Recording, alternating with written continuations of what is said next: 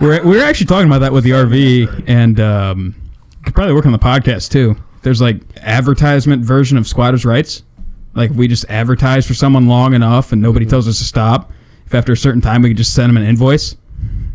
Yeah, it's like, hey, we've been shouting you out every week for three years, Nike. I don't. eh, what's- It's like Where's our cut? this, this is the Black Swarm podcast brought to you by Beats Headphones, Lamborghini, and the Dallas Cowboys. Krause's Pizza. Rouse's Pizza. Shut up and sit down.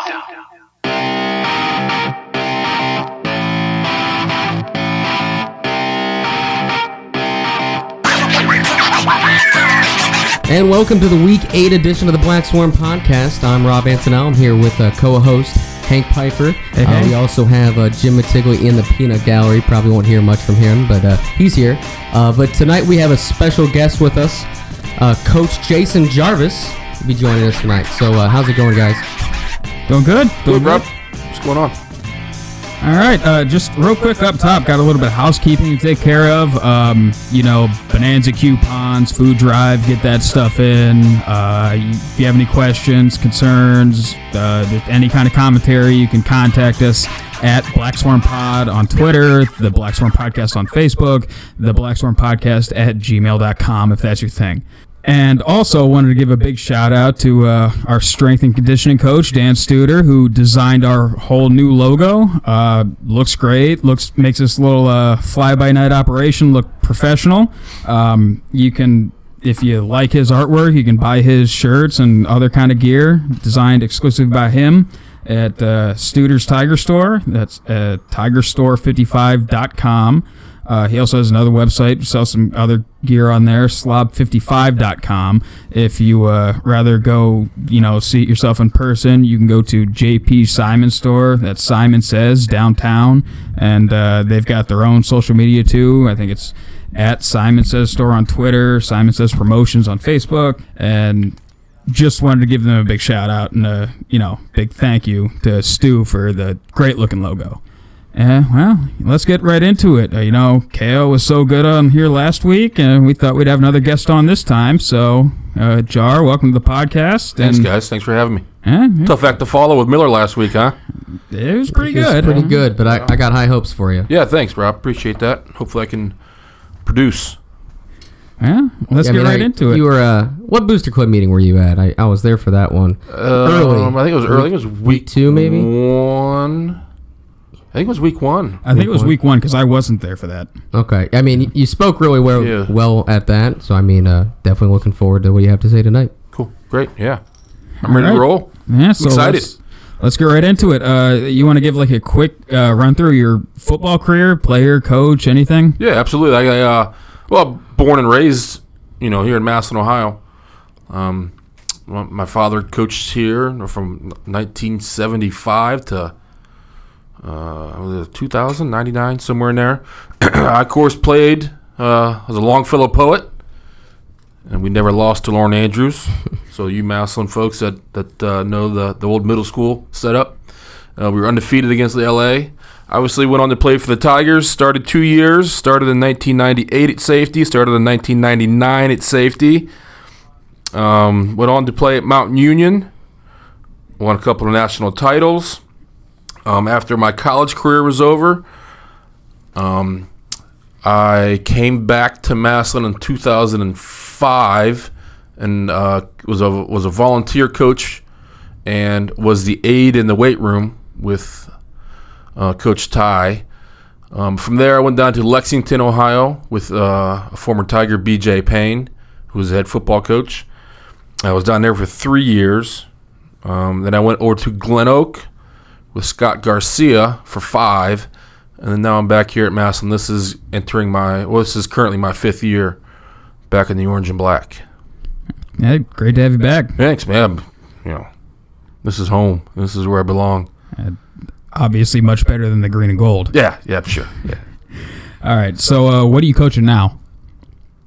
Corners, and I got uh, special teams, so I'm control everything, kickoff, punt. And so you're special teams coordinator. Correct. Right. All right. I think we touched on that a few weeks ago. Just definite answer now, and glad to have you. Um, real quick before we kind of get into East St. Louis and looking ahead to Sun Valley, um, uh, just as a fan, I think our special teams this year is taking a big step compared to last year. And I think as a special teams coordinator, you would, you know, you'd really know why. And, you know, if you want to explain, get into that. You know, it, our kids take pride in special teams. They really, really do. I mean, um, two of our standouts, uh, Seth Jefferson, Luke Murphy, who you, you hear their names a lot on, on kickoff team, on punt team, making tackles, so forth. Um, and, and everybody else, Miles Stinson, you know, uh, Heath Manson. There's there's a list of guys on there. Trey Morgan's on our kickoff team, and he's made some big time tackles. They love it. They they love being on that team, you know, and, and they they want to be on that team. They ask me all the time, Coach, you know, you know, I want to be. Let me, you know, let me get a kickoff. Let me get a kickoff. Um, so they take pride in that stuff. You know, they know the importance of it. You know, they believe that they can change a game for the good or the bad. They know a big, you know, Tyree takes one, you know, 98 yards for a touchdown. You know, they know that that can change the momentum in the whole entire game. And, and so they, I mean, they they take pride in that. And right now, Tyree is is uh, um, one more touchdown on kickoff return, and he's broke the all-time record here at Massillon. And I've heard about that all week, and our kids know that, and they want they want to get him that that record. So the you know the ten guys that are blocking for him know that, and so their goal uh, is to get him that that on that record board, and they take pride in that as well.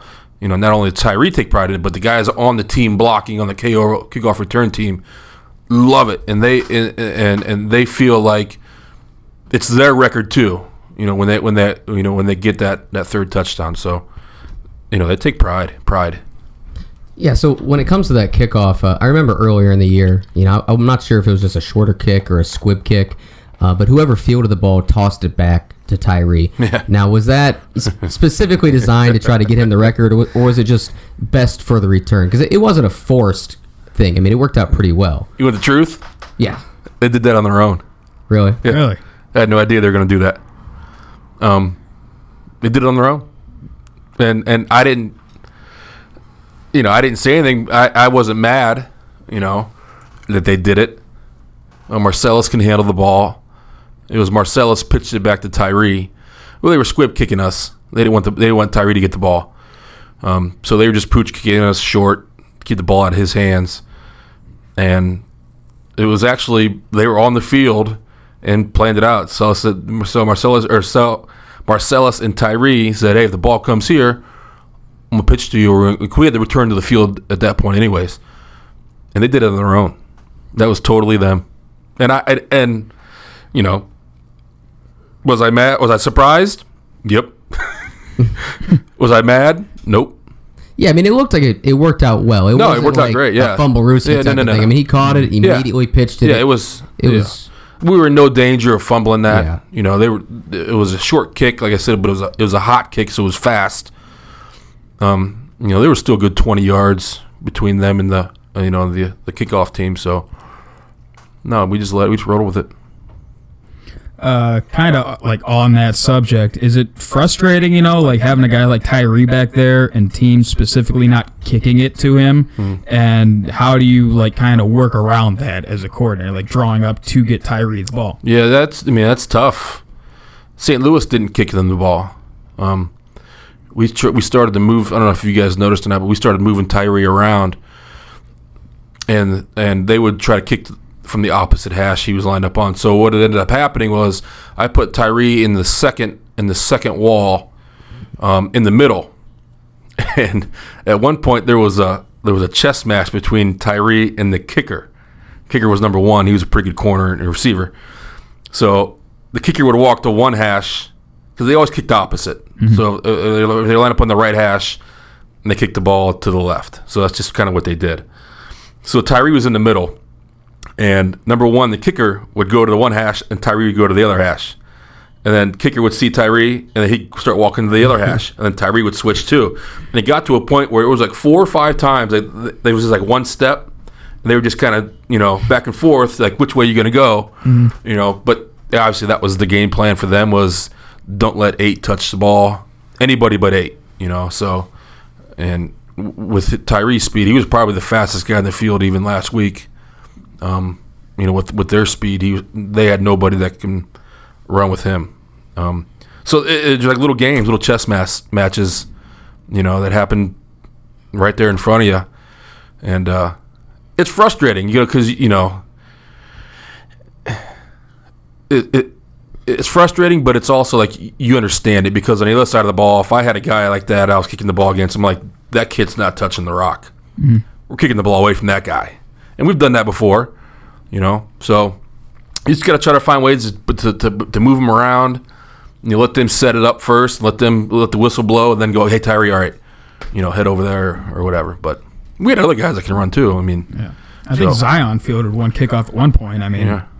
Yeah, we switched him and Zion. Zion went back deep, and Tyree walked up, and then they kicked the ball deep and didn't squib it because they wanted obviously keep the ball out of Tyree, and Zion caught it as a deep back and made a nice return. Yeah, we definitely have a, a surplus of athletes that you can you can insert in there. So, uh, when it comes to special teams, specifically kickoff, uh, I mean, it seems like they've kind of changed the rules. You know, recently, I remember when we played, uh, we still did kickoffs as freshmen. We did kickoffs in JV. Uh, so now, correct me if I'm wrong, but freshmen are not doing kickoffs at all. No. And JV, it, it's optional. It's optional. If the And- coaches agree on it, then like I think of the first week of JV they didn't kick off. Second, where's your second week? Both coach they the Mm-hmm. home team didn't want to do it, and so then our coaches just said fine, we'll agree to it. So then the ball just started on the thirty. I think it's thirty-five. Yeah. I mean, I've, I've seen some of the JV games. It, it seems like they're not doing a lot of kickoffs. And, you know, to be honest, when I'm watching the game, it doesn't really seem to hinder the game whatsoever. Yeah. But how does it affect the younger players' experience when it comes to hmm, special Jeez, teams? That's a great, a great question. Yeah, obviously expects it if they're not, you know, they're not doing it. And and those JV guys, they don't get a lot of time on, on in our practice to, to be on kickoff. I mean, they might be on scout KO, you know, where they're doing what the other team's doing. But in terms of running our scheme and, and you know where they got to fit in the whole, you know, the whole thing, they don't get much. Now, early in the year, they did. I had in the summer we had two full teams. So we had a white kickoff team and a black kickoff team. So we were able to get you know 22 guys reps and backups. You know, so we were able to go like like black black kickoff versus white kickoff return. Mm-hmm. You know, a- and vice versa. So we were able to get a lot of reps early, but in the last eight you know eight to nine weeks, you know those guys haven't gotten a lot of reps. You know, and they don't get it in the games. You know, sometimes they, they just so it, that is going to be an issue, you know, moving forward. And I, I, I see it, you know, I see it going away. I really do. Or I see them moving it up to the 45 instead of having them in the 40. I know NFL moved theirs up, colleges moved theirs up, and everything trickles down. Yeah. And I see, I see high school moving the ball up to the 45 here in the next couple years, hoping to get more touchbacks. You mm-hmm. know, to kind of eliminate it. You know what I mean? Yeah, I mean, even in college, you don't even have to kick it into the end zone anymore. You know, they can ca- they can call a fair catch like, Right. inside the ten yard line. So Right. it seems like you don't see any returns anymore in college. Yeah, I mean, in the NFL, if you watch an NFL game, I mean, how many guys kick the ball out of the back of the end zone? Mm-hmm. I mean, it, it's almost, you know, routine. You know, now if they kick the ball short, it's planned. That's not just a bad kick. They they're trying to kick the ball down to the one, you know, and tackle them inside the twenty-five where the ball goes. So you know, I, you know, things are changing. The game is changing, and, that, and that's just one of the, you know, that's one of the areas they're trying to, you know, eliminate the big time hit. Obviously, with with the you know the concussion stuff. So I see that changing in the, in the high school here, you know, very very soon. Uh, in high school, have they changed any of the rules when it actually pertains to how you can block for No. kickoff? So it's still all the same. Yep, like like um, I know in college, I think it's two guys can be in the wedge, no more than two. If it's three guys, it's a penalty. High school, there is no such rule. You can have, you know, in your second, I call it, I don't know, I call it second wave. You, you know, your wall blocking. Um, you can have four or five people in that wall and not be pl- not be flagged. But I know in NFL, um, I think it's two off the top of my head. Is the most guys you can have connected in a in a wall or on a block. Um, as a special teams coordinator and just you know knowing how special teams can change games you, you always say like special teams will win or lose you one game a year is it frustrating to see them kind of like them try to eliminate a play out of the game or how do you feel about that You know, I, I, I get it. You know, I, you know, the game had been under attack. You know, for what a couple years now, with with the concussions and, and the CTE thing at the NFL level. You know, and obviously studies have come out that have kind of proven that wrong through high school and college. Um, that, that there is no greater risk, um, and and the helmet technology is has, has kind of you know double timed here in the last couple years with the, the helmets that are coming out now. Um, so I get it. You know, if that's what it takes to kind of save the game a little bit, I guess I guess you kind of say, then then so be it. Um, but you know, it does take away from from potential big time plays. I mean, obviously with us, you know, we want number eight to have the ball, and you know, we want to score. I mean, that's that's basically what it is. So to take that out of our hands would really would really hinder us. Um, you know, we've had you know a couple big time returns, two scores, and and uh, I think he took one down like the three or 4 mm-hmm. got caught.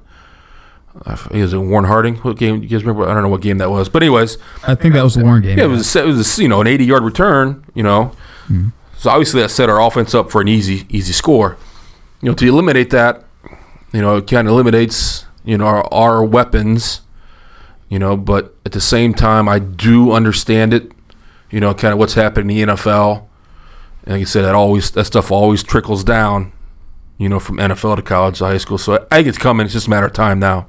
Now, like you said about how us trying to get uh, number eight the ball on special teams and th- and stuff like that, and I think we touched on it before a little bit in here, but I'd be better to hear coming from our special teams coordinator how we've changed our punt up in the last couple weeks. You know how we've went from more of kind of a return setup to uh, more of a punt block type system, and we went from having number eight returning punts to have Morgan out there seven or you know somebody else. Uh, can you explain like why we're doing that now? Yeah, we weren't getting very good punts to return with. And Coach Miller brought it up, and I had done it before, um, at Lexington and Glen Oak, where I didn't have a return because high school punting is not college and NFL punch. You're gonna get that that 40 yard high spiral. You know what I mean? That you're gonna be able to you know set up. A lot of the kicks are short or shanked or low or bouncing all around. You know, and more times than not, you know, the blocking and the, the punt doesn't work because the timing is not there, and it, and, it, and it's just not not as productive. Um, so we went to a we went to a, a more of a, a really a ten man front. We had two returners back deep prior. Um, we went to a, a one deep. Um, we thought Trey was just a little bit longer, a little bit cover more ground. Um, so we put Trey back deep. Um, obviously, he's got pretty good hands too. And went to a ten man, just kind of pressure, and and you know we we have a couple of ways we do pressure. We play safe. You know we can hold them up. You know, we have a couple of different options that we have. Um, so that that has a lot to do with the punting of the opposing teams. We weren't getting three years ago. I don't know. Maybe it was just the year of the punters. We had some some really good return. Plus, we had Austin Jasinski back there, where he returned a couple for a touchdown and a couple other really really long returns. Um, but we were getting better punts. Um, the punting this year just hasn't been as as well, it hasn't been as good. So uh, our return game really took a hit. So we decided to put pressure on, try to get a shank punt, a bad snap, a block kick, you know, um, and that's kind of the direction that we're in, going to right now. All right, now to, to kind of transition here a little bit. I mean, you also you're the corner coach, correct? Yep. Okay, so I mean, it seems like our secondary's done you know a, a phenomenal job so far this year. You know, made a couple big plays. Doesn't seem like anybody's been able to have you know a lot of success passing the ball on us. I mean, are we doing anything different this year? Is, is it just more experience, uh, or is it the competition we're playing? But uh, I mean, it definitely seems like we're gonna we're doing a good job so far. You know, what do you have to say about that? And nothing much has changed in terms of scheme uh, from last year. Uh, although I was on the offensive side last year, so uh, you know I was aware of what they were doing. But I, you know, from my you know from my experience and my judgment, nothing too much has changed. Um, guys have just seen um, almost everything they could see in terms of pass routes and, and, and stuff like that. So I mean, just experience. Guys guys know where they got to be. Guys know what to do when this certain route happens. I got to look here. You know, they know where their feet got to be. Um, they, they know how to break up on a pass. They know how to what arm to stick, what arm not to stick with. You know how to get up through the receiver, and they just know those things now. They're just they're just more experienced players. Um, it, you know, it, and we're pretty we're pretty athletic. I mean, you know, to line up against our, our, our secondary and just say, okay, our guys are better than your guys. We're just going to throw the ball over the field. You know, um, that's going to be a that's going to be a, a challenge for, for, for people to do that. Um, you know, because our guys can run. You know, they, we do have some length. We have some tall guys. You know, we have great speed back there. Um, and guys have great ball skills when the ball is in the air. They're able to get up there, knock it down, you know, deflect it, tip it, you know, and get a pass breakup. Um, but, uh, you know, there's not much they, in the last two and a half years or so, that they haven't seen. You know, there's not much you can bring to the table that's going to go, uh oh, you know, how are we going to handle this route? You know, they, they, they know the responsibilities and, and they react and, you know, they, they, uh, they're very good in anticipation about what's going to happen. Um, I know Kale brought it up last week. I think we mentioned it a couple times before, but teams defensively will tend to change up a lot of the things they do, specifically to match up against us on offense. Now, are other teams' offenses doing the same thing, or are they just like is it, is it different window dressing, or are they just trying to line up, it's run what they run, and say we're better than you? No, we've seen a lot of stuff from teams that we haven't seen or prepared for during the week. Um, a lot of times they'll keep their base stuff, um, but then they'll throw in a, a, a bunch of wrinkles, uh, maybe a different formation. Like East St. Louis, when they traded their tight end last last week and went to quads, um, they had never done that in all the games that we saw. Um, so that was an adjustment we had to make pretty pretty quick on the field you know, and in between series, uh, and obviously at halftime to solidify that. But there was just stuff like that that teams try to do to just to kind of get a, a schematical advantage on you. Try to get you out, man. Try to get be able to get to the edge. You know, try to win the numbers game. You know, um, so we do see that a lot. Um, or really, you know, pretty much every week. Um, just some little things that they won't be able to change their whole offense. Um, but they'll see, we'll see little wrinkles um, that that you know n- nobody's ever seen before, and and that's just a testament to our kids to be able to, you know, to take the adjustments, see it, recognize it, implement what we want them to implement, and and, and you know, cover it up and and get it stopped. So just a random question that just kind of popped into my head now, since since we talked about it last week, offensively, this week, defensively. Just from a concept standpoint, would mm-hmm. you say it's easier for a team to ju- to adjust offensively or defensively? Hmm. Would it be easier for a defense to adjust? To Well, we have off, defensively, we have more wiggle room, I think. Okay. you know, we can offensively, you know, say you prepare for a certain front, right, and you practice all week, you know, blocking the, you know, whatever the three four or an odd or even or odd, whatever you run, and you prepare all week for that, you know, and um, they come out in something totally different, and they come out in a in a fifty shade or whatever five three, whatever they do to stop the run. Um, you know, as a as an offensive staff, as an offensive player, you have to kind of to pull things, you know, back from three, four, five weeks ago. Maybe you saw it in the summer, or you saw it versus, you know, maybe Warren Harding ran something similar to that, and you got to kind of pull back the blocking schemes for that. I think it's a little more difficult on offense than it is on defense. You know, on on defense, you know, them quads. Okay, we got to go to this right now. You know what I mean? And, and offense is similar, but but I just think defense has more room, uh, more wiggle room to to adjust on the fly. You know, um, like we had the I mean with the, with the quads thing that when they traded and they traded the tight end last week, and we had the answer. You know, we knew what what we had to do to it.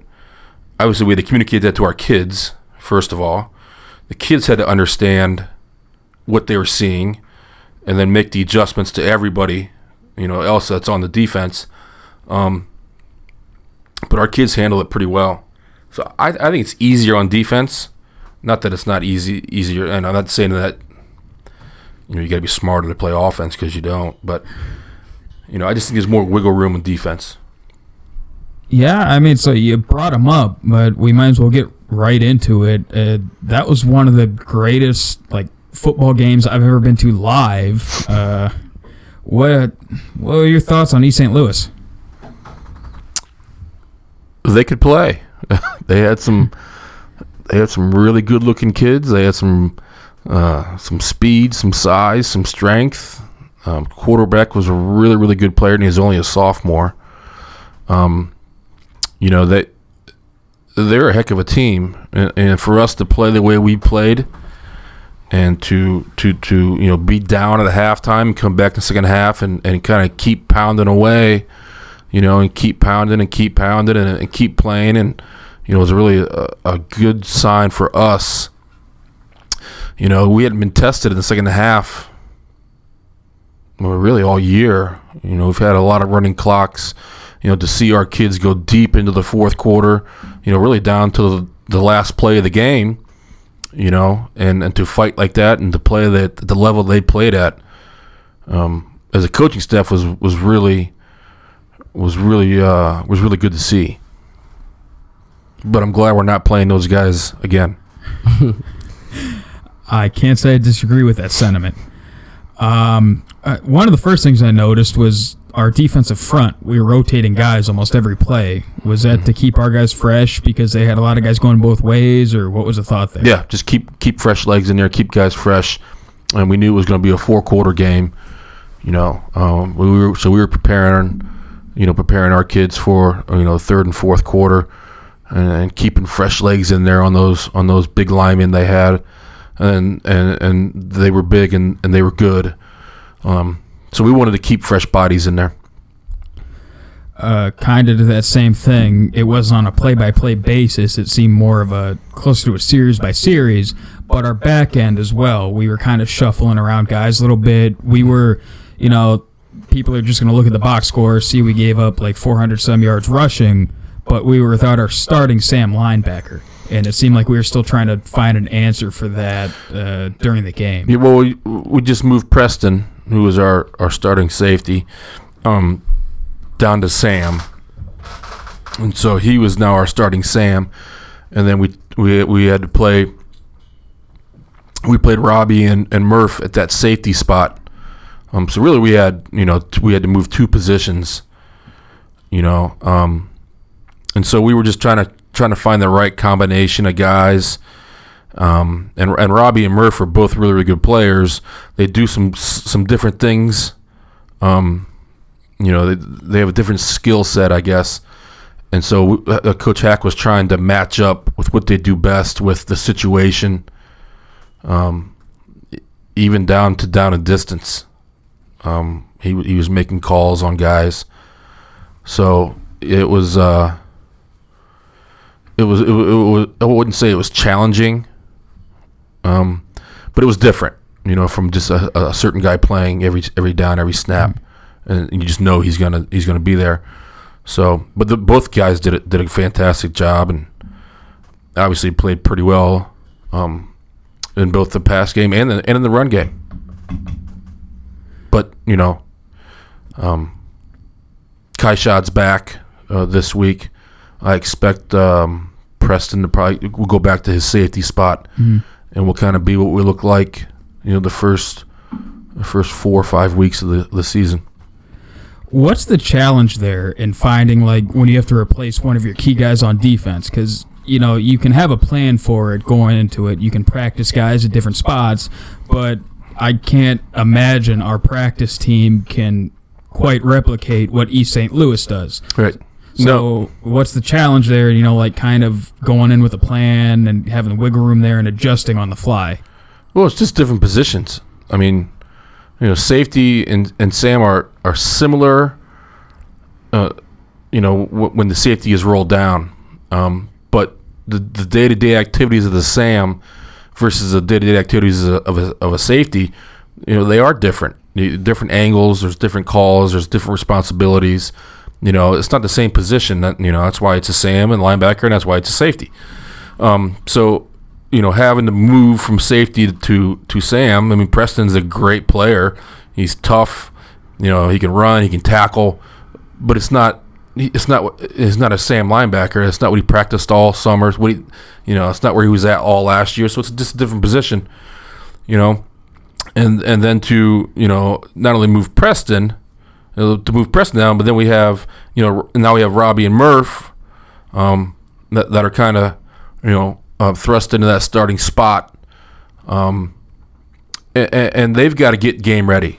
You know, they have to, to you know to adjust to the speed of the game and, and be able to, to check, you know, in a split second, you know, a coverage or a call or a strength call, whatever.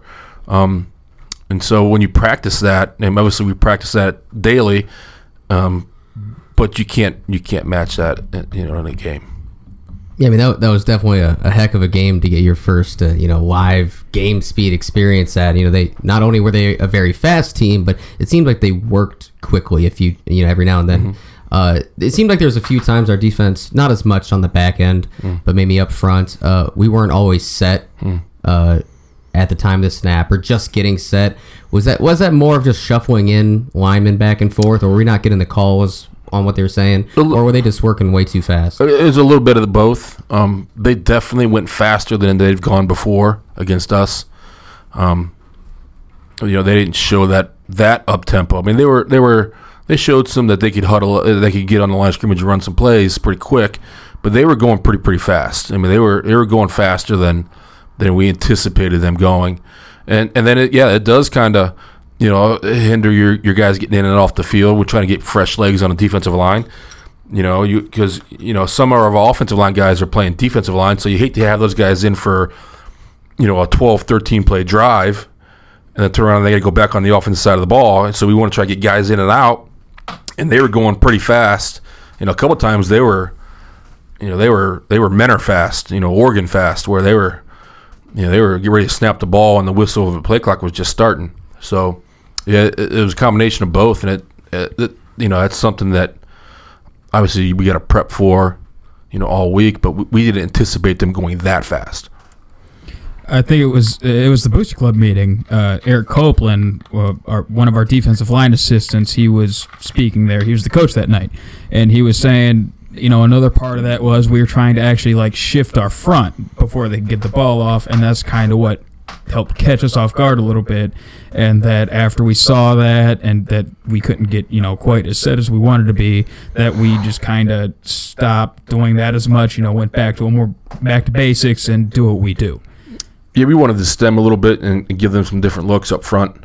You know, move in and out of certain fronts. Um, but like I said, them going fast kind of kind of took that away from us, and we just needed to get lined up to whatever formation they had they had in front of us, and we we had to stop worrying about you know lining up in a four man front and moving to this or moving to an under, or moving to an over, and just get lined up and play. Um, and that's kind of where it went as the game went along. Um, and we it, it- we did you know we got it corrected, but you know um, early on, um, it kind of took us out of some things that we wanted to do. in a in a game that was so you know offensively you know it, it dominated on the stat sheet uh, you know there weren't a lot of a lot of punts in the game not a whole lot of turnovers uh, I mean what what's your message to the kids as the game goes on where you know it's, it's a tight game the whole way through but it, it just seems like both offenses are working very effective just keep grinding. It's a four quarter game, and that's just what we told our kids. You know, this this is why you know this is why you play the game for these these. You know, this is why you play a sport for these type of games. We just want to keep grinding, just keep at it, keep at it. You know, we knew we were going to get a stop when it. You know, we needed to get a stop, um, and we knew our offense was clicking, obviously, um, and they were having a hard time stopping us in the second half. Um, and so we knew if we just kept after it and kept playing hard, um, you know, we were going to be able to get a stop, and our offense was going out and score, and we were going to give us, ourselves a chance to win the game. Um, I, I I said before the game. I don't think I said it on here, but they their offense kind of lived on the big play, big scoring drive. You know, like breaking off a big run or throw uh, beating coverage deep, breaking off a big pass. Um, and really, I think we held them to like two big plays. One of which I want to shout out Broyles on this. He made a tremendous running behind the kid and chased him down and tackled him. I, I think within the ten yard line to save the touchdown Yeah. um, how like it, you make it a point to like you know if you're going to score on us, you're going to march down the field and score on us. Uh, what like what do you tell your kids when you're going up against an offense that like, got 700 yards on a guy? Yeah, you know, we you go up against that kind of offense, they're going to make plays. You know, we and we knew that. We you know we told our kids all week.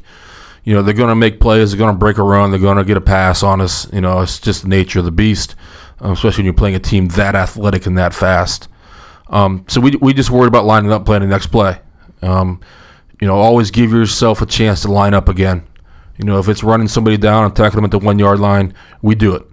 Uh, we want to make them line up again, take another snap, you know, and, and make them score on us. Um, obviously, we would never want to give up big plays, um, especially when you got a team that thrives on it. Um, so we, we, we made a, a good made a point of emphasis of just keeping things in front of us, you know, not letting them get over the top of us on the big plays because, you know, th- throughout the film we saw. I mean, they they they big played you to death, you know, against most of the teams that they played. So uh, uh, we, uh, you know, we get guys that can run, you know, uh, so we were able to run run some guys down, uh, and I'm not sure they had been run down before. Um, and I know in the games we've seen, um, they had. So we were able to run. I, I can think of three. I think had three off the top of my head. Preston Hodges was one on their sideline. Tyree, obviously, I think Tyree got two. Um, so you know, we, we you know to the whistle blows, man. We're playing. Uh, I know in the first half they had one play that seemed to kind of give us a lot of trouble. It was when they lined up four wide, two by two, send a guy in like a jet motion, fake it to him, pull the backside guard and tackle as a kind of a counter tray type play, and hand it off to the backer. Uh, the kids at the Booster Club meeting, they kind of said this more generally, but that you know the first half was a lot of missed assignments, mental errors, missed tackles, uh, and we seemed to shut that play down more in the second half. Was that more schematically like a little tweak or a fix that we kind of stopped that, or was that the kids just you know knowing that they screwed up and being able to fix those errors? I think it's a little bit of both. Um, they actually ran um, what we call like a gator, where they kind of false keyed us to. They they pull um, guard and tackle opposite and hand the jet off, you know, to the same side of the or the opposite side of the pool, trying to get our backers to fill on the counter, And, and, uh, they're running jet to the to the opposite side. You And know, Fitch actually ran that against us a couple times last year. correct. I think I spoke to that on the podcast earlier that I was looking for that and they never did. Yeah. Um, so th- th- we never seen them run that before either, St. Louis. So that was a that was a and that that, uh, that came again. We had to make a, a slight adjustment in, in what you know certain kids did. Um, you know, a- and you know it's just a matter of time getting it communicated to the kids, making sure they recognize the, the set, the formation, and they recognize the play as this happens. So um, it's a little bit of both. You know, we, we, we made a couple little tweaks. Um, the kids just kept playing and and they kept after it, and we tackled better. Obviously, in the second half we did the first half. Um, we got lined up faster in the second half, and they slowed down a little bit, you know, with their their tempo stuff in the second half. Um, so you know, just a combination of, of, of players and coaches working together, you know, and, and, and communicating and talking things out and getting things done on the field. And that was a big thing the kids and uh, the coaches said at the Booster Club meeting is that, you know, we're a four quarter team. You saw, like in Fitch, we put up 21 points in the fourth quarter. Uh, this this team, I don't think they were prepared to really come out in the second half and play like they did in the first. And we just went at them even harder. So, I mean, is that, well, no, I'm not even going to ask because that. That is our mindset. That Oh, if you absolutely. Wanna, yeah, if you want to beat us, you have to play all 60 minutes. Absolutely, and we get that obviously in the weight room. You know, in, in December and January. Well, actually, we didn't start till the January, January, February, March, April. That that's where that stuff. You know, that's where that stuff happens, and it's just the mindset that our kids have had, and you know, we're gonna play four quarters. I mean, that, that's you know, that's just all there is to it. We're gonna, you know, we're gonna keep after you. We're gonna keep playing. We're gonna keep playing, and as long as that, you know, as long as that ball is snapped, you know, we're coming. You know, that's just kind of our kids' mindset. Uh, getting into a couple other things. I know special teams. You know, it was more kickoff than anything, but uh, one, two big plays actually. I think on special on punt, the only two punts of the game. The uh, Clark made a a good play that I think went unnoticed by a lot of people when he got pretty vertical off the ground to save that high snap and still get the punt off. You know, the punt kind of he shanked it a little bit, but to even you know catch it and still boot it and get any kind of positive yards on that, uh, you got. Can you explain what happened there? That was a huge play, and, and as a staff, we I mean we you guys obviously saw it and we saw it too. Um, that was a heck of a play by Dean to go up vertical like that and catch. I mean, he was fully extended. Um, you know that ball was up up there pretty high, and he was able to get up and get it and get the punt off. And I think he hit it for I think it was about thirty yard punt, maybe maybe a little less off the top of my head. Um, but to make that play was huge. I mean, it's huge. I don't know if they scored in that possession. I think they scored in that possession anyways. Um, um, they had 40, so chances are. Um, but that was a huge play to make that to make the play. Then the fumble. Mhm. Well, when we kicked off after we scored, you know, that we got the ball first, uh, first possession, second half, went down and, and, and put seven on them, kick off, and uh, Heath Manson uh, made a, just a pure hustle play. Um, he was on the outside, uh, number one, and they returned to the field like they were doing to us all night, and he just ran his butt to the to the ball, and some guys had him held up, and he put his helmet in there right on the ball. The ball popped out, and we get the ball, put another seven on the on the board. Now all of a sudden we're up. You know, we were down ten at half, and within you know three four minutes we're up. You know, 24-20 instead. You know, so that was a big time momentum swing for us, and, and I think you know they felt that too. You know, and our that's when our crowd got into it. You know, that's when we we you know this is four quarter game. Here we go. Let's go. And one last uh, special teams question before I get into the crowd, which I did want to ask about. Um, Trey, I know this game and a couple past, he's been a very heady returner. Like, you know, he's making the smart plays. Like, he'll let the ball bounce in front of him, and when it starts to roll back, he just picks it up and he gets what he can get instead of, you know, where you would normally see a lot of guys like let it roll and the punt team just down it. Is that something you've worked with him a lot, or is that film review, or is that just like is he just a smart kind of football player? Both. I'm giving you guys a lot of both answers here. Coach Hacks worked with those guys. He works with those guys all year, and and we we we we punt and, and punt return daily, and you know Coach Hack does a great job with those guys back there, and they know, you know, if that ball is short and Peter Peter Peter get away from it and pointing at the ball, and then when that ball bounces, you know. If you if it if it's a good bounce, I mean, my dad Yeah, always told me. My dad always told me football is an odd shaped ball. It takes odd shaped bounces. You know, it's not a basketball. You know, it takes a good bounce, and, and you feel you can feel it. Go ahead, feel it. Get what you can. Get down. Get out of bounds. We'll take the ball. You know, um, you know, they, and they they're able to tell between a good bounce and a bad and a bad bounce. You know, obviously when the ball's rolling around back there, get away from it. You know, what I mean, we, we we still want the ball. You know, we don't want you to go in there and try to make a play and you know cough the ball up and they re- they recover. Obviously, um, but Trey's a great athlete with great hands. Um, you know, his, his hands are gigantic, um, and so he's really really good at that. It's one of the reasons why we put him back there. You know, you're, you're referring to an earlier question. He's really good at that judgment stuff, and and they're prepared. Coach Hack prepares those guys to, to what they're going to see. So it's a little combination of both. And yeah, getting back to it earlier, what was it like being on the field and hearing our crowd get that into it? I mean, we, at one point we had a TIG ERS chant going across the stadium. That that was as, that was as loud as I can remember a non McKinley non playoff game being. Oh, in a long time. And when when the TIG ERS chant started, that that was that reminded me of when I was, you know, seven, eight, nine years old, in the in the eight, late eighties, you know, mid eighties. That that you know it would be that loud. Uh, that that brought me back, and I and I, I, and honestly, I thought about it as it was happening. Like, wow, this crowd is awesome. You know what I mean? And they started that TIG. So, well, this is really loud. Like, like these guys are, these guys are into this.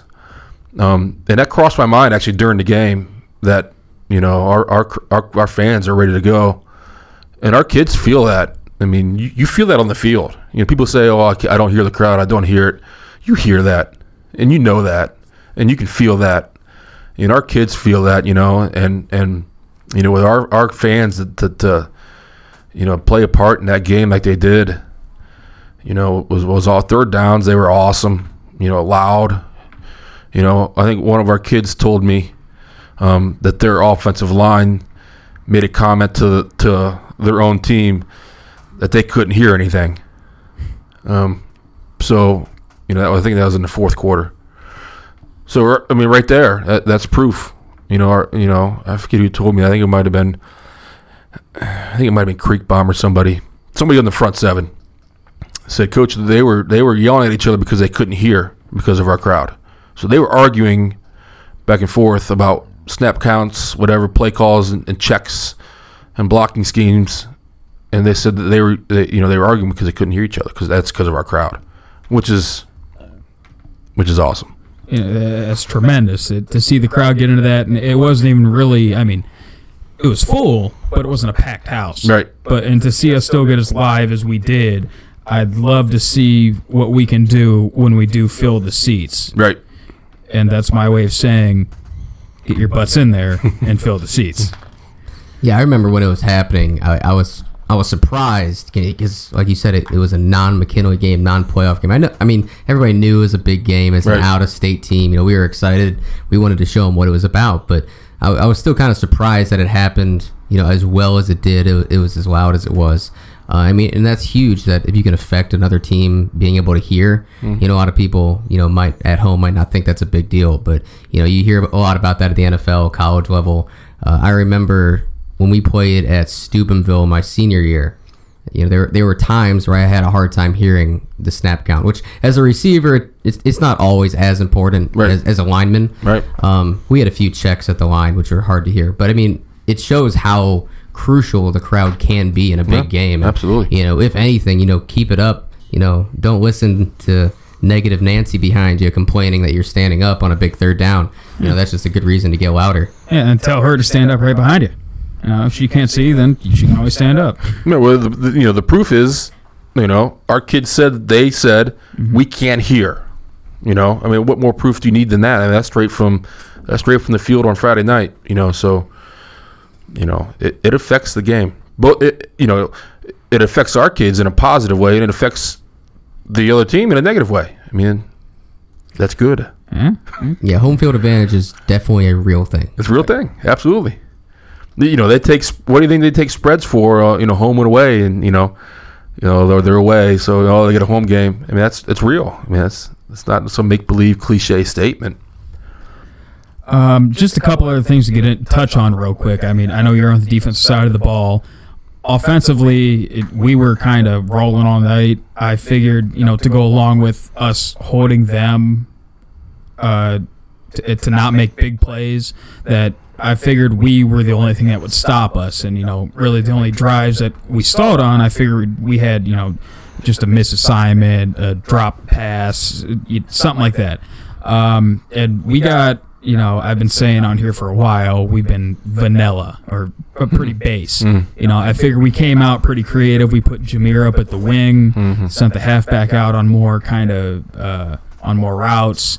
Uh, mesh a play that we that we ran once against Fitch uh, late when Trey had his big catch and run. We ran that a lot more, and I think we had a lot more complementary plays to go with it. Um, you know, like running all verticals and just sending Trey on a short crosser. Uh, even the play we've had, we ran against Mentor last year, week one drive, which you know crosser and then a dig over top of it. We ran that, and how it just all kind of complements each other. Mm-hmm. Is that stuff we more kind of game plan for this week since we thought we'd see more man, or is that just we've had in our back pocket and we've been saving it for a team that we needed it for? Yeah, I mean those guys practice that stuff every day.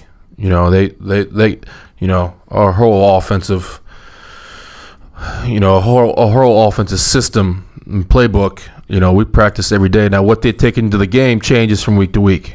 You know, they say, oh, we you know we like this run, we don't like this run. We like this, you know, we like this pass, we don't like this pass. So it, you know, you know they kind of have a bank they go to, and you know they can pull whatever they need out of that bank. But they practice this stuff all the time. You know, obviously they'll hone in game week. You know what they want to what they want to attack on the defense side of the ball. But you know, yeah, they they uh, you know, there's plays that you guys might see once or twice, but you know, the offense practices them literally every day. Uh, one of those plays being the, I don't know why people keep calling it a flea flicker. It's not a flea flicker. The Philly special. Yeah. Hmm. Yeah. Uh, I was up out of my seat cheering as soon as I seen Lefty rolling out the backfield and nobody over there covering him. I think that was probably before Ballard even got the ball. At what point were you celebrating that touchdown? About the same time. um, I think I think somebody gave me a heads up. Mhm. You know, we're not on the same headset. Uh, I forget who. I think it was. I think it was Miller. He goes, "Here goes." Yeah, I knew what he meant by "here goes." Yeah. So I, you know, I, I was able to to stop and watch. And as soon as he rolled, as soon as he released, you know, Mhm. it was you knew what was going to happen. And Jayden, you know, Jayden made that kind of a jump throw. It scared me for a second. We did that. Yeah. know, I mean, that was something I didn't see it until I saw a replay. yeah. Uh, that would have gave me pause if I saw it in real time. Yeah. But for him to make that throw, It was a he- great throw, though. So yeah, he, he can do some special things. I mean, he, you know, he's And- a pretty good athlete. Actually, that uh, I, that got me into another question. Uh, you know, Jayden Ballard, uh, hundred percent completion percentage, only throws touchdowns. That's funny. We, we have talked a- about that today in the office. Do we have a quarterback controversy brewing? That's funny you say that. We literally had that conversation today in the office. Like, Man, the guy's two for two, two touchdowns.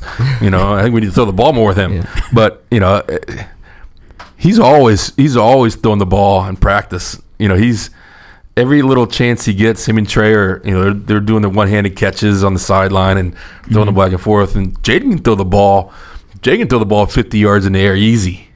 Um, uh, yeah, he's he's he's got a rocket. He really does. So, and uh, a lot of our guys can throw the ball, and they're just good athletes. They're just you know, they're just good athletes.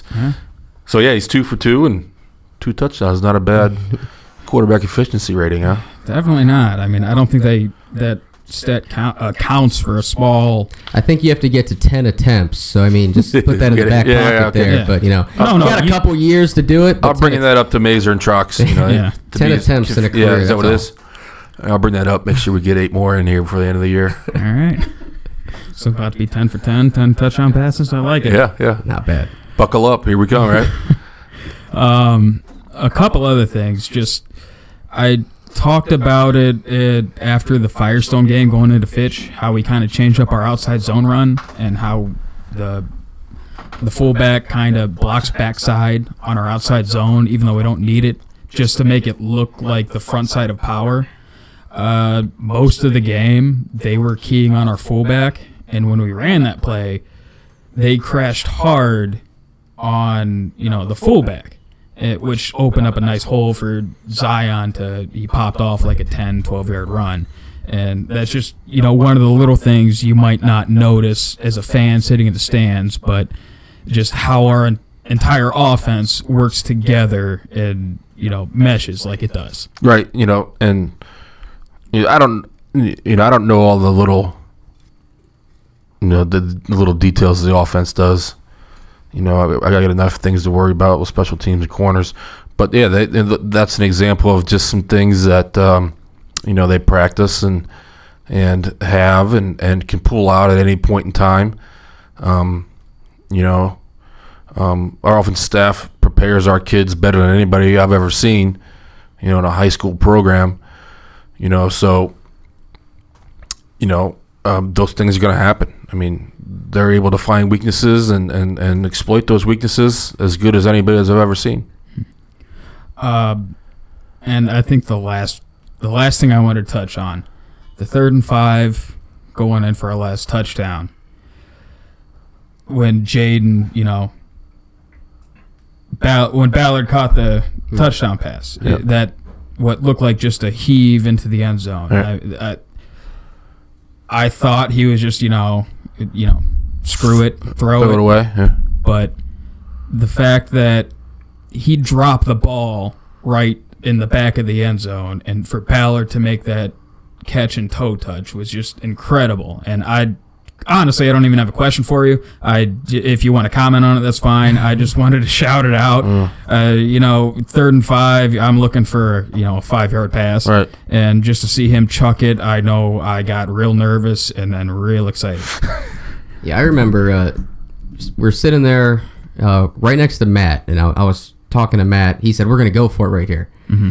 And, you know, I'm sitting there thinking, Oh, third and five, like four down territory. Like, let, let's get three yards on a run, Yeah, get two more yards on a right. run. You know, I was like, Right. Let's play it safe. He said, No, we're throwing it up. I was like, All right, Matt, we'll see. And I mean, obviously, it turned out to be an amazing play. I actually saw on YouTube just today. I was watching a recap of the game from uh, from a fan. He does a lot of Mm-hmm. videos like this, and he was down right behind the end zone. And he Right, had yeah, that right where it happened. right where Yeah, it happened. And I, I saw watched the view. play, and it just dropped right into his hands. Got a couple feet in. You know, I mean, just a magnificent. If you ball. watch Jayden's hands on that cut, on that cut, he doesn't bring his hands up to catch the ball until the last 2nd Mm-hmm. So that you know, there's no, he two guys are on him. Mm-hmm. Number one and number two, I believe it was. Um, number two is a four star safety, and number one um, is a junior high riser. You know, three star guy. And so he, you know, he's running, and you don't see him, you know, extend his hands to catch the ball until like the very, very last second, and they can't do anything about it, you know, to get the ball away from him because they don't know that he's catching the ball. And you know, how about the throw from Aidan Longwell? wow, That's Um, that's what I'm saying. It just dropped right where it needed to be. I mean, as good as a throw as I've ever seen in a high school game. I mean, he literally threw that ball, um, I don't know, what, probably 45 yards, Yeah. right? Somewhere in that area. Yeah. We were four down territory. I think we are going for it. I think we were four downs.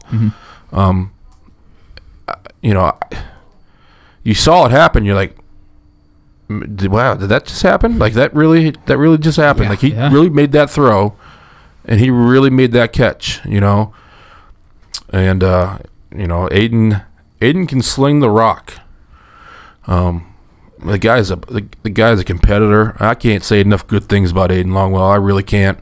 The way he handles this team, the way he leads this team, uh, you know, his his his his attitude. You know, his he's he's always kind of cool, calm, and collective. He's never too high. He's never too low, and and you know his skills. You know his his arm to be able to throw the ball. You know, like he can. That's that's not easy to, to defend.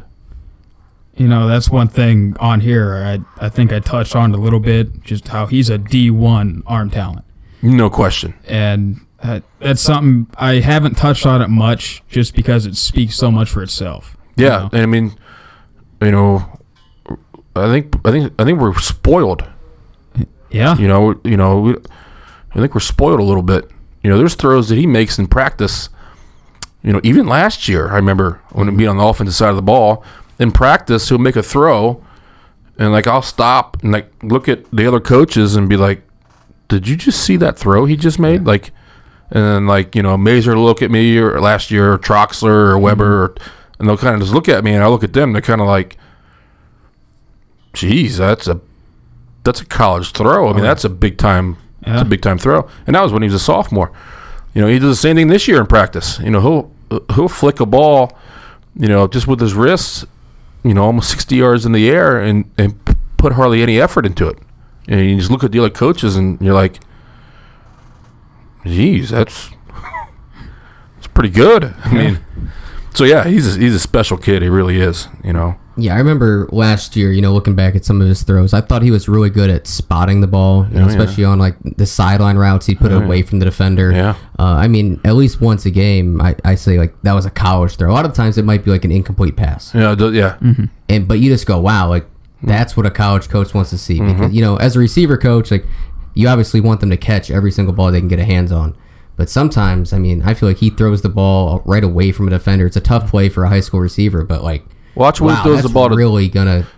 move Watch when he throws the ball to Trey, where he puts the ball. yeah. And That's that on was, purpose. That was one play last year when we ran just all hitches, and a guy playing off coverage on Trey. Was it against Fitch? It was against every team. just high yeah. and away I- I mean, whatever it may High be. and away. That's on purpose. Yeah. There was one play uh, that play last year, or yeah, last year against Glen Oak, where he put the ball right where it needed to be. The corner played it perfectly. He was just like an inch short. Mm-hmm. If he didn't put that ball exactly where it was, that corner would have had a pick 6 mm-hmm. You know, and mm-hmm. it. I know we talked about it all off season. Like this kid is special, and then I think it was like maybe a month before the season started. that I actually got on and watched his highlight tape on Hudl. I'm like, wow, this kid is special. Yeah. And I think I said on here not too long ago that I heard it uh, might have made a guy or two on our offensive staff a little mad about how he can't. I, I said something negative about how he has a hard time hitting a guy in stride down the sideline. and that's just, it's more of like he'll let it hang sometimes. You know? Yeah. And it it just stands out Yes. because of how well he throws everything else. It seemed like a few times that there might have been a timing issue Yeah. here or there, but I mean, you see the throws that he can make. I mean, they're they're beautiful. And like what Kale said on here last week, how that's sometimes even the receiver's fault. You know, Mm-hmm. it's just it stands out so much because of everything else he does so well. You're spoiled. Exactly. That's it. You're spoiled. And you know, it doesn't help that we have a record-setting running back either, with one of the best offensive lines I've seen. And uh, A long time. yeah, Yeah. Um, and you know, just real quick, I mean, we're kind of running out of time here, but shout out to Jameer breaking a what, close to sixty-year-old rushing record uh, for career rushing yards, and still like you know going to set that and set the bar at the end of the year whenever he's done with this. Hopefully after week fifteen, uh, he's one touchdown away from the career rushing touchdown record. I think we talked about it, but it's never really been brought up that he's got the career tackles for loss yardage record. If Yeah, have you heard that one? No. No, uh, we didn't even know they kept that stat. I was looking at the records, and at one point he was four yards away from more from most Negative yardage. tackle for loss yardage uh, from a defensive player standpoint. And I think he was four yards away, and you know it's been a couple games, and I think he had more than that just last game, Yeah. possibly. Well, that sack was- so. Uh, yeah, I haven't seen the Probably- official sheet yet, but Yeah. we think that he also broke that record. Uh, when you're looking at that small of things, I'm sure he's going to be at the top of a lot of leader- leaderboards. Yeah, he uh he is an absolute workhorse on Friday nights and he put a lot of you know he ran track this spring and I think it's been brought up in the paper I believe. Um I think Chris Easterling talked about it. Because um you know his longest run last year I think was was 25 th- uh, 30 yards maybe. And he's got like eight runs this year that are like 40 and above. He had three of them in Glen Oak. yeah. So um and he's he's just got that extra burst this year um that he hadn't had before. And I think that's his working that was his working track. You know um coming out you know he wasn't gonna he wasn't gonna break the hundred meter record by Devin Smith or you know he wasn't gonna be able to run with Tyree but it's not about that. You know it's it's not about you know uh, he came out and he knew that he needed to get faster. And whatever that time was for him to get faster he wanted to improve that. And I don't think there's any more proof than you know his speed and his breakaway ability this year um, because you put the work in, put the time in.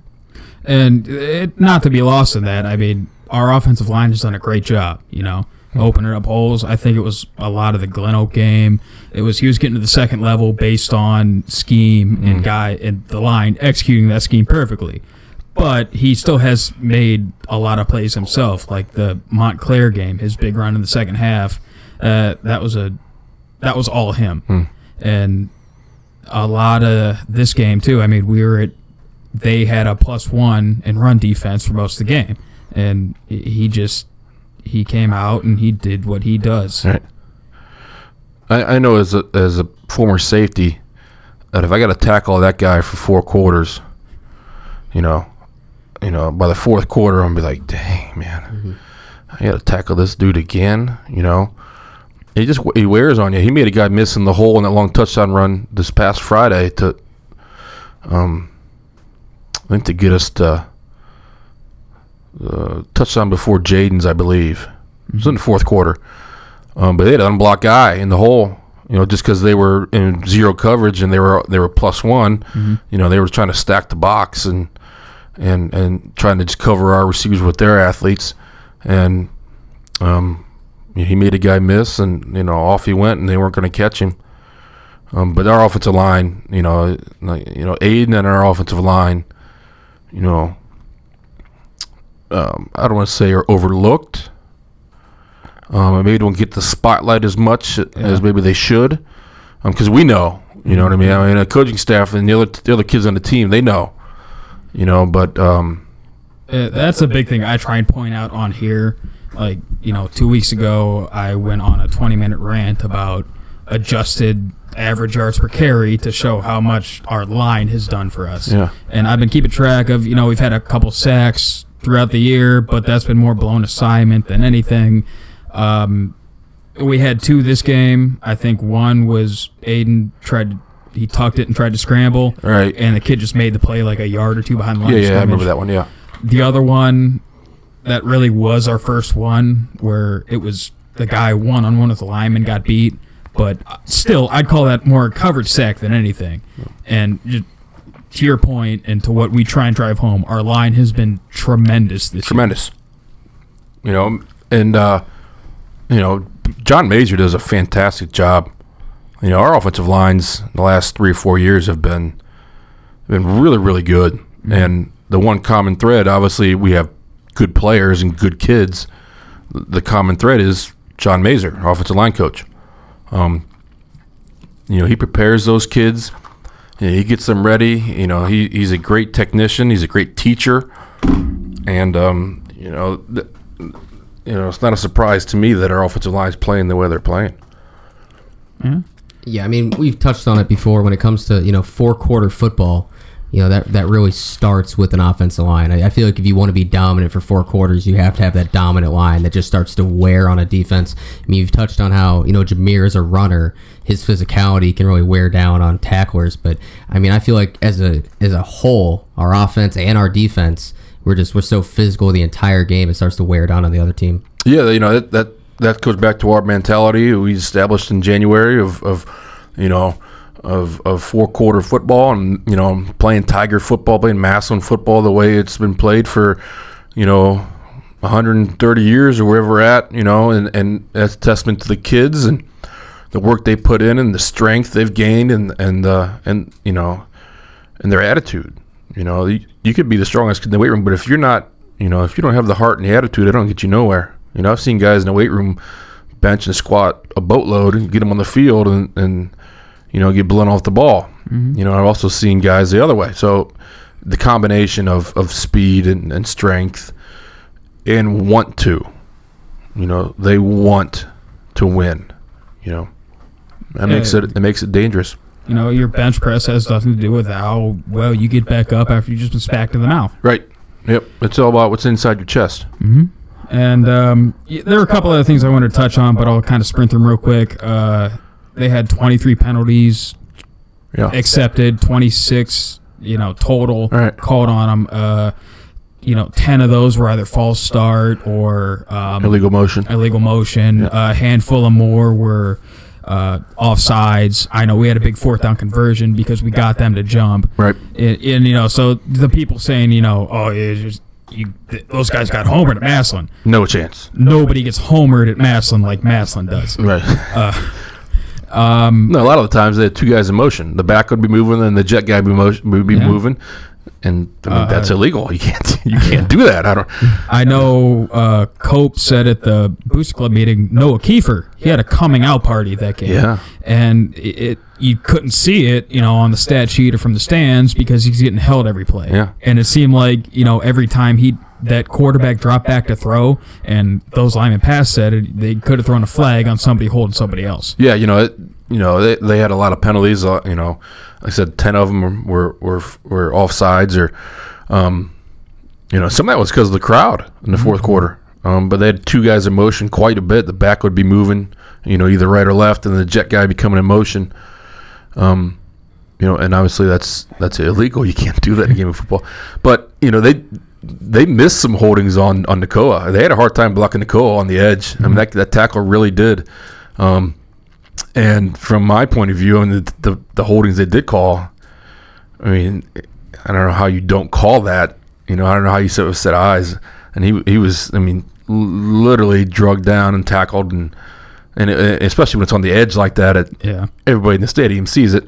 So, you know, um, And we even had a couple pass interference calls where I thought the defender made a great play. I mean, like Rob went on an entire rant in the stands about how it doesn't matter what you do to the receiver. If you get a hand on the ball, you made a great play, you know? Yeah. And that we get those flags get thrown on us. the two pass interferences got called. One were on one was on Tyree on our sideline. The other one was on Max in the scoreboard end zone. Yeah. I told both those guys, great play. Yeah. That's I, I think Rob ended the rant with me that I don't care if I drop kick the kid. If I get a hand on the ball, I made a great play. Yeah, I remember saying that. It was obviously an exaggeration, but I, I do remember Yeah. saying that. if you could drop kick and get a hand on the ball, I mean, we need to we need to s- talk to you That's a about good going to play, Cleveland. You know, Um, just real quick, I mean, you know that was that was a great game. Um, I we're not going to see that this week or next week. I hope. I don't think, unless they've got a bunch of kids they haven't dressed for most of the season yet. Uh, just looking ahead a little bit to Sun Valley offensively, you know they like to spread the ball out, like to go four or five wide, empty sets, a little bit of bunch sets. Um, five, their running backs, best player. Their line seems a bit undersized. They get like a couple kids, 230 pounds. The rest are about 200 or so. Do you see anything on their offense that you know you want to speak of? yeah, number five is a good ball player. Mean, he's the tailback. They'll split him out uh, into the slot. Try to give him the ball in different ways. Um, he's a good player. I mean, he really is. I think he's rushed for a thousand yards um, in eight through um, through seven weeks. Um, number number twelve is probably their top wideout. Number fifteen um, is probably their second best wideout. Again, good players, um, good speed. Um, quarterback's number three. Looks like he's a big, tall kid.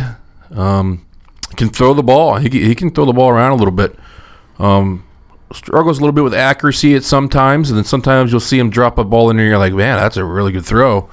Um, so um, you know, consistency for him. That quarterback is probably a thing there that we're working on. But I've seen him make some throws where you know I, I thought to myself, that's a really really good throw. Um, offensive line's a little undersized, but they get after it. Fullback's a good player, 33. He he, he likes to block on the edge, and uh, he's a physical kid. Um, you know, it'll be a different set of challenges for us, but uh, you know, I think we'll be ready to roll. I think we'll be ready to play, and you know, get win number eight. That's what I like to hear. Um, defensively, you know, it looks like they uh, run a three-four, kind of similar to us, but with they usually like to have uh one of the linebackers down, create a four-man front. I assume we're going to see, you know, more of a five-man front, kind of stacked box, just like we've seen the rest of the year. Uh, they they kind of switch up between cover two, cover four, or at least two high uh, Shell. and yeah, two high shell. Uh, roll to one high when they have to. I'm just guessing they're going to have to roll to one high. Um, try and stop our run. St. V's the only team that's played us consistently two high all year. I know uh, East St. Louis. I think they tried it one play when uh, um, Jameer rattled off like a 30-yard run on a quick trap and just split the safeties was upfield. Um, you've seen anything on them, or is it just you know? No, I, I don't. I don't see much of the other teams. Um, defense hardly at all. You know, I might watch a little bit of just kind of get the flow of the game kind of feel. Mm-hmm. You know what I mean? Because you know, the way film is now, you can sort and filter and watch only what you want to watch. Sometimes I like just watching a full game, just kind of feel how the game goes on both sides of the ball. Yeah. Um, but when I do that, I'm not really watching to see what schemes they're running. I'm just kind of watching it more like from the outside, just trying to watch it more like a fan, just to kind of get a feel for flow of the game and and you know speed and tempo and kind of how the game's going. So I, I, and I don't really, I won't, you know, I don't study it or anything like that. Yeah. But just, you know, just to give the fans, people that listen here an idea, expect to see just more stacked boxes. Um, I don't think I've really ever seen them in cover zero, so probably keep one high safety. Uh, they didn't look like they had the athletes to match up like East St. Louis did, so probably more zone coverage than man. Uh, you know, expect more of the same from us to attack them, either running the ball or like a two by two kind of forward set, or take advantage of whatever they're giving us. Yeah, that's what our offense is really good at is taking advantage of what teams give us.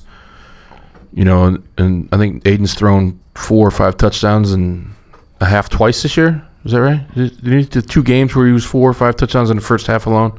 I mean, that sounds right considering we've had Well, what, yeah. like four running clocks and You know, against in those games, I'm guessing the you know the teams probably stacked the box, take away the run, and Mhm. we're able to open it up and throw the ball and, and score points. If teams are going to try to take away uh, Trey and and Jayden and and Dean and you know those guys, and then play two high or play. dou- I've seen Fitz actually double team Trey for a while. yeah. You know, obviously that means there's less one less guy in the box.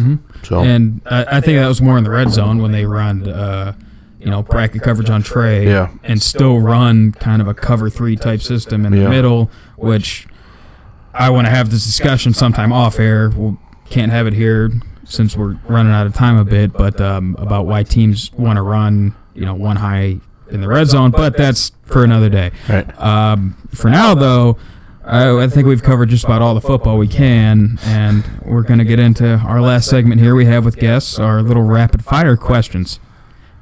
Uh, did you listen last week? No, I did not. Sorry, Kale, but that's good for us so we can recycle some questions. I'm sure Kale was great though. Oh, he was fantastic. Yeah. Best guest we've had Oh, man. so far. I thought I was blowing him out of the water. So far. Yeah. You know, this isn't published yet, so. Right, right, right. All right, so, uh, Rob, you want to lead her off? Yeah, sure. We'll see here. You got how many questions you got? Seven or eight. Seven or eight. All right, I'm, I'm at five right now, so we'll see if I can think of some on the fly, or All right. you might have to double up. Uh, We're just gonna hit you with some rapid fire questions back and forth. Uh, the point is to give us a quick response if you can.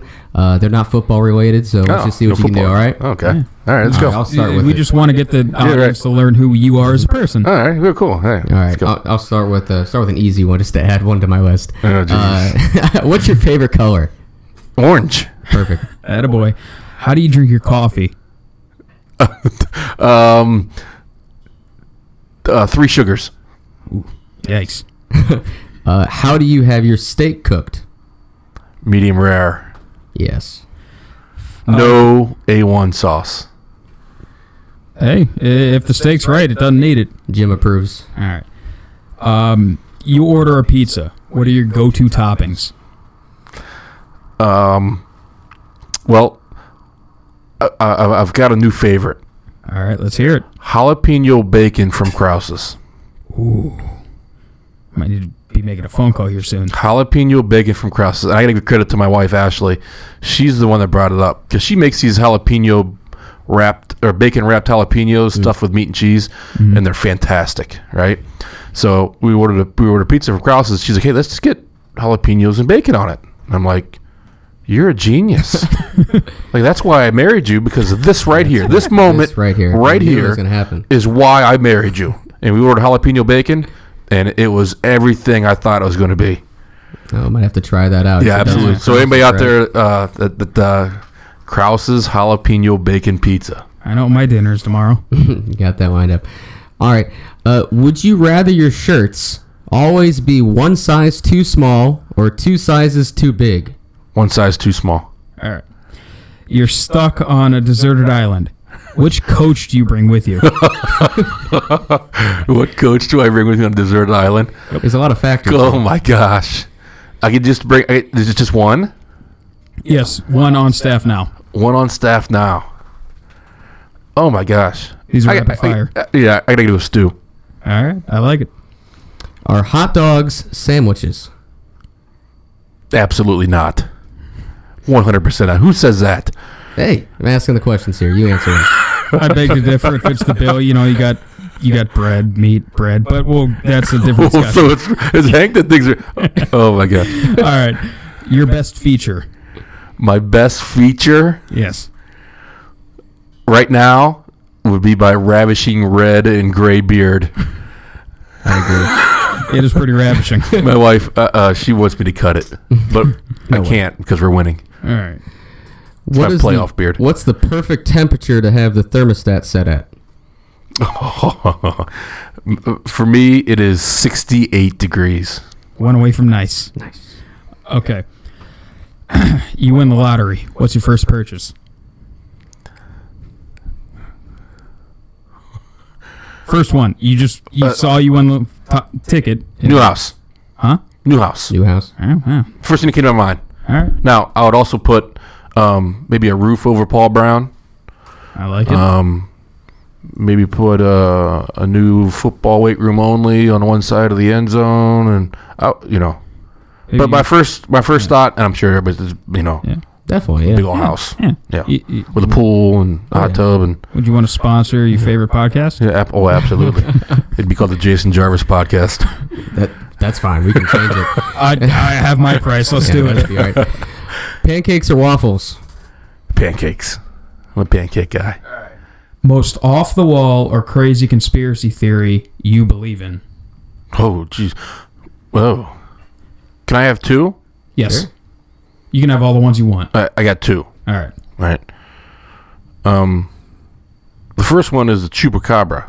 All right. You know, Coach McConnell's dad um, saw a chupacabra swimming in the swimming pool, and then jump over the fence. It's, I think it's about an eight foot fence out back, and then the chupacabra then jumped um, out of the water over the eight foot fence. And then I saw, I saw one about two weeks later. so I'm always telling McConnell about the chupacabra. And then Trox is from South Carolina, and he they got the they got the Lee County Lee County Lizard Man down in South Carolina, and and Trox uh, Coach Troxer grew up with this Lizard Man guy. And he, he claims it's real. I mean, it, it's Yeah. a known fact down there. It's it's, it's the fact. it's the Uh, Lee County Lizard Man. Kale Kale brought him up last week. Yeah. He answered the question the same way. I Yeah. call him the uh, lizard man from Dixieland. Yeah, it's Lee, Lee County. Yeah. Lee- Lee County. Lee County is where, And he apparently eats chrome off of cars. yeah. He, he sucks the chrome off for the the chrome bumpers. This No, is what's- it's fact. What's the macronutrients on that? I can't imagine there's a lot of protein in there. Yeah, you know, I don't know. It's a lizard man, so you know, I imagine he probably gets most of his. Now, Trox has got a theory that he thinks it's more alligator than lizard because hmm. he lives underneath the water. Sometimes he can oh. stay underneath water. Hmm. So that's that's Trox's theory that he's more alligator than lizard. You know, they call hmm. him the lizard man. All right, Okay. But yeah, Liz, lizard man of, of Lee County, South Carolina, All right, lizard man chupacabra. and I it. Chupacabra. It's real on Wikipedia. Coach McConnell. We're, we're two, we're two oh yeah, for lizard two man's so weird. Oh yeah, it's a real deal. Wow. It's real. All right. It's a real Wow, okay. We're gonna have to go hunt. conspiracy. Yeah. Uh, all right. How many chickens would it take to beat up an elephant? Wow. Chickens can be nasty. Huh? You know, I'm going to go with 10,000. Okay. I think ten thousand chickens could beat up like most things, Hmm. much less an elephant. I just saw a guy on uh, Twitter today. This chicken, every day he lets him out, and the chicken chases him into the house. And, and there's like a security camera footage of it. And so you see this guy just running across the screen, and there's just this chicken full sprinting behind him, chasing him into the house. I don't know. I laughed today at lunch when I was watching it. I saw a video today of a of a dad trying to toughen up his kid who's afraid of chickens, and so he was like in the same fence, and he was getting chased around by a rooster, and it just kept cock cock a doodling at him, and the kid was crying. It Yeah, was yeah, they're scary. You know, they're they're scary. Uh, Get that, you know, that big thing that hangs down. Yeah. Yeah, I don't have anything to add besides supposedly dinosaurs are birds, so chickens are T Rex's cousin, so it must be pretty mean. Yeah, right. Yeah, they get after it. Yeah. You know.